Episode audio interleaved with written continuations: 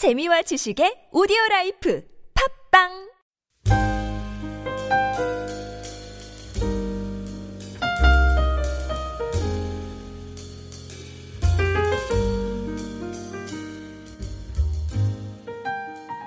도 아니하고 자기가 경험한 아주 좁은 의견을 가지고 경험을 가지고 하나님을 잣대질하는 사람, 하나님을 평가하는 사람, 이런 사람이야말로 너무나 불쌍하고 안타까운 사람이고 오늘에 있는 말씀처럼 오해하는, 방황하게 되는 그 삶의 전체가 흔들리게 되는 그런 일들이 일어나게 된다는 거예요.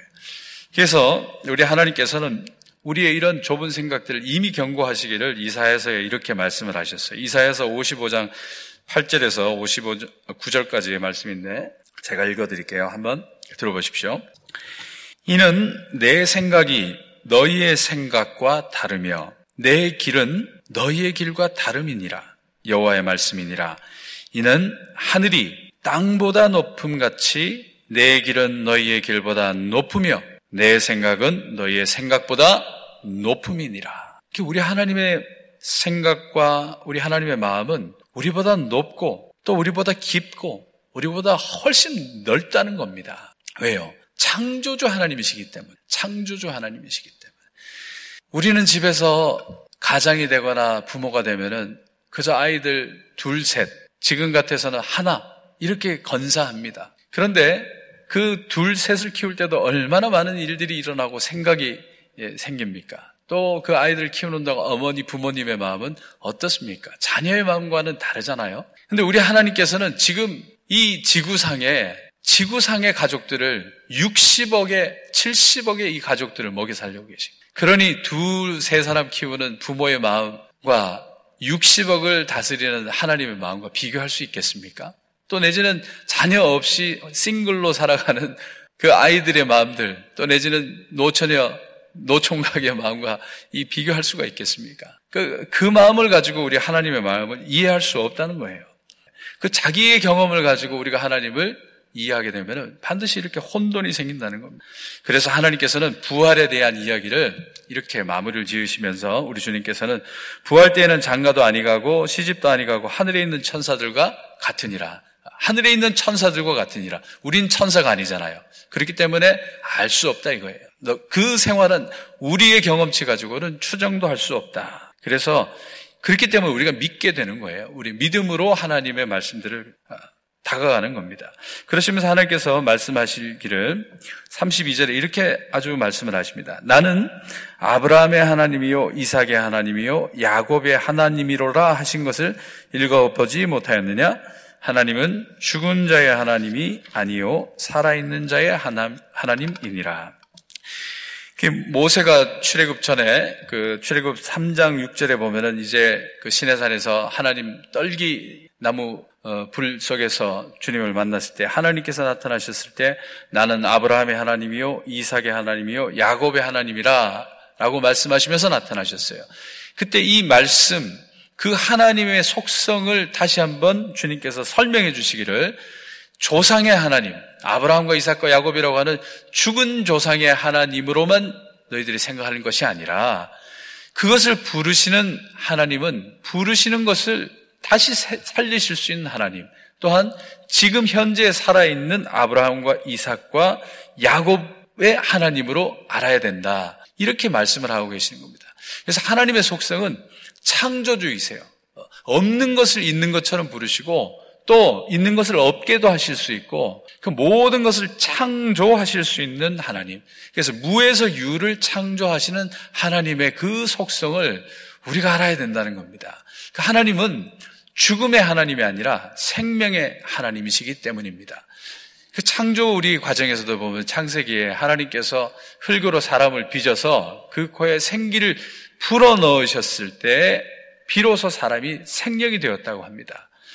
그래서 우리 하나님의 기본적인 속성은 생명 속에 있어요. 생명. 살리시는 하나님이십니다. 그래서 우리가 하나님, 여호와 하나님 앞에 두 손 들고 찬양하고 우리가 기도하고 또 우리 하나님 앞에 부르짖을 수 있는 이유는 그 모든 응답에 우리를 생명으로 인도하시기 때문인 줄로 믿습니다. 그러니까 하나님 우리 모든 기도에 생명으로 우리에게 응답하시는 걸 볼 수 있어요. 얼마 전에도 또 우리가 어, 매주 목요일 오늘 이렇게 매주 목요일이 되면은 우리 권사님들이 모여가지고 또 우리 집사님들을 같이 해서 중보기도를 해요. 중보기도 하는 가운데 우리 뭐 나라와 지역을 위해서 커뮤니티를 위해서 이렇게 다 기도하는데 하나님 역사를 하셔요. 역사를. 우리 이 교회에서도 우리 주보에 나와 있는 환우들을 위해서 기도할 때 하나님이 역사하신 것처럼 그 호산나 기도에서도 그 우리 권사님 한 분 그 폐에 물혹이 이렇게 보인다고 의사가 전화가 와가지고 우리가 다 같이 또 간절한 마음으로 뭐한 40명이 그냥 간절한 마음으로 기도를 했는데 놀라운 일이 일어났어요. 그 물혹 세 개가 없어졌다는 거예요. 어, 일주일 사이에 없어졌어요. 다시 정, 정밀 검사를 했는데 없어졌다는 겁니다. 저는 정말 너무 감사하고 그 연세가 많으시지만 그럼에도 불구하고 하나님께서 그 생명으로 다시 응답하시는 걸 보면서 우리 하나님은 우리 가운데 생명을 주시고자 하는 하나님이시다. 더 한 번 느끼게 되고 그러면서 우리 하나님의 그 사랑과 우리를 죽음이 아니라 우리를 소멸이 아니라 우리를 생명으로 또 우리를 기쁨으로 인도하시는 그 하나님의 마음을 다시 한번 이해하면서 그렇다면 우리 가운데 이 살아가는 동안에도 응답하신 하나님께서 우리 성경 속에서 영원한 생명을 언약하셨다면 그것이 실제하지 않겠습니까? 그리고 그것이 하나님의 마음 아니겠습니까? 우리가 이 땅에서 삶으로 끝나는 것이 아니라 그 하나님의 언약적인 영원한 세계 그곳으로 드리고자 하는 것이 하나님의 진심인 줄로 저는 믿습니다. 그래서 사실은 이렇게 생명 가운데로 인도하시는 하나님의 이 속성을 로마서에서는 어, 이렇게 우리 또 얘기를 하고 있어요. 우리 가운데 이렇게 뭐 기사와 표적으로 나타나는 그런 생명의 연장도 있지만 우리를 영적으로 깨우침을 갖게 해서 우리에게 죽어 있는 우리의 영적인 생명이 소생하게 되는 그것 또한 우리 로마서 8장이 약속하고 있고 그것을 바라보게 하고 있어요. 그것은 제가 읽어드리면 로마서 8장의 1절에서 2절에 이렇게 얘기하고 있습니다. 그러므로 이제 그리스도 예수 안에 있는 자에게는 결코 정죄함이 없나니 이는 그리스도 예수 안에 있는 생명의 성령의 법이 죄와 사망의 법에서 너를 해방하였습니다. 그 생명의 성령의 법이 죄와 사망의 법에서 너를 해방하였습니다. 그래서 육신을 따르는 자는 육신의 일을, 영을 따르는 자는 영의 일을 생각하나니 육신의 생각은 사망이요 영의 생각은 생명과 평안이니라. 그렇습니다. 우리가 육신의 일을 생각하면은 그 가운데 근심과 염려와 초조와 이런 것들을 우리가 빠져들게 되면서 우리 사망에 이르게 된다는 거예요. 그러나 반면에 우리가 주님의 그 말씀을 따라 영의 생각과 우리 하나님의 은혜를 붙들게 되면은 그것들이 생명과 우리 평안으로 인도하신다는 겁니다.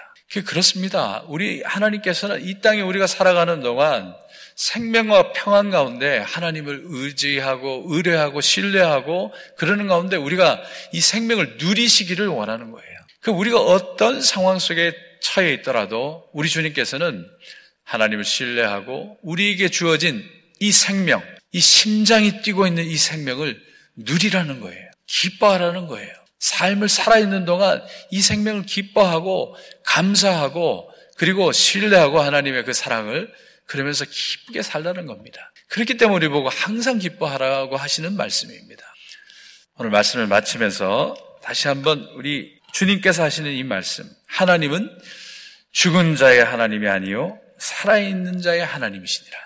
그 우리가 경제적인 문제에서도 또 우리 모든 건강의 문제에서도 아니면 우리가 관계의 문제에서도 아니면 나 자신의 나 자신이 갖고 있는 어떤 비밀스러운 그 모든 근심과 염려 가운데도 우리 하나님 말씀하시기를 죽은 자의 하나님이 아니라 산 자의 하나님. 오늘 우리가 이 생명 가운데 고민하고 또 부르짖는 그 모든 것에 응답하시는 살아있는 하나님. 그 하나님이심을 믿고 감사하시고 기뻐하시고 또 우리 가운데 있는 이 생명을 오늘 하루도 충만히 누리시는 저와 여러분 되시기를 주의 이름으로 축복합니다. 기도하겠습니다.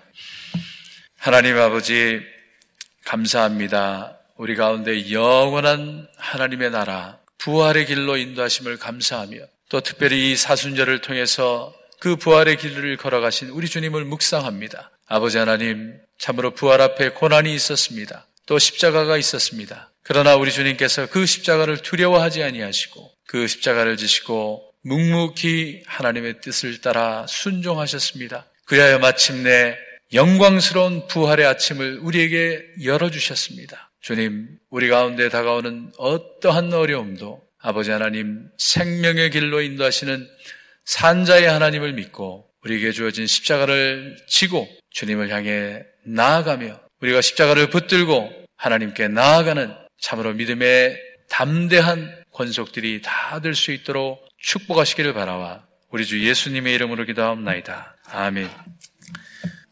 오늘 우리 목요일은 선교지를 위해서 기도하는 날입니다. 우리 선교지를 위해서 기도할 때 우리 케냐의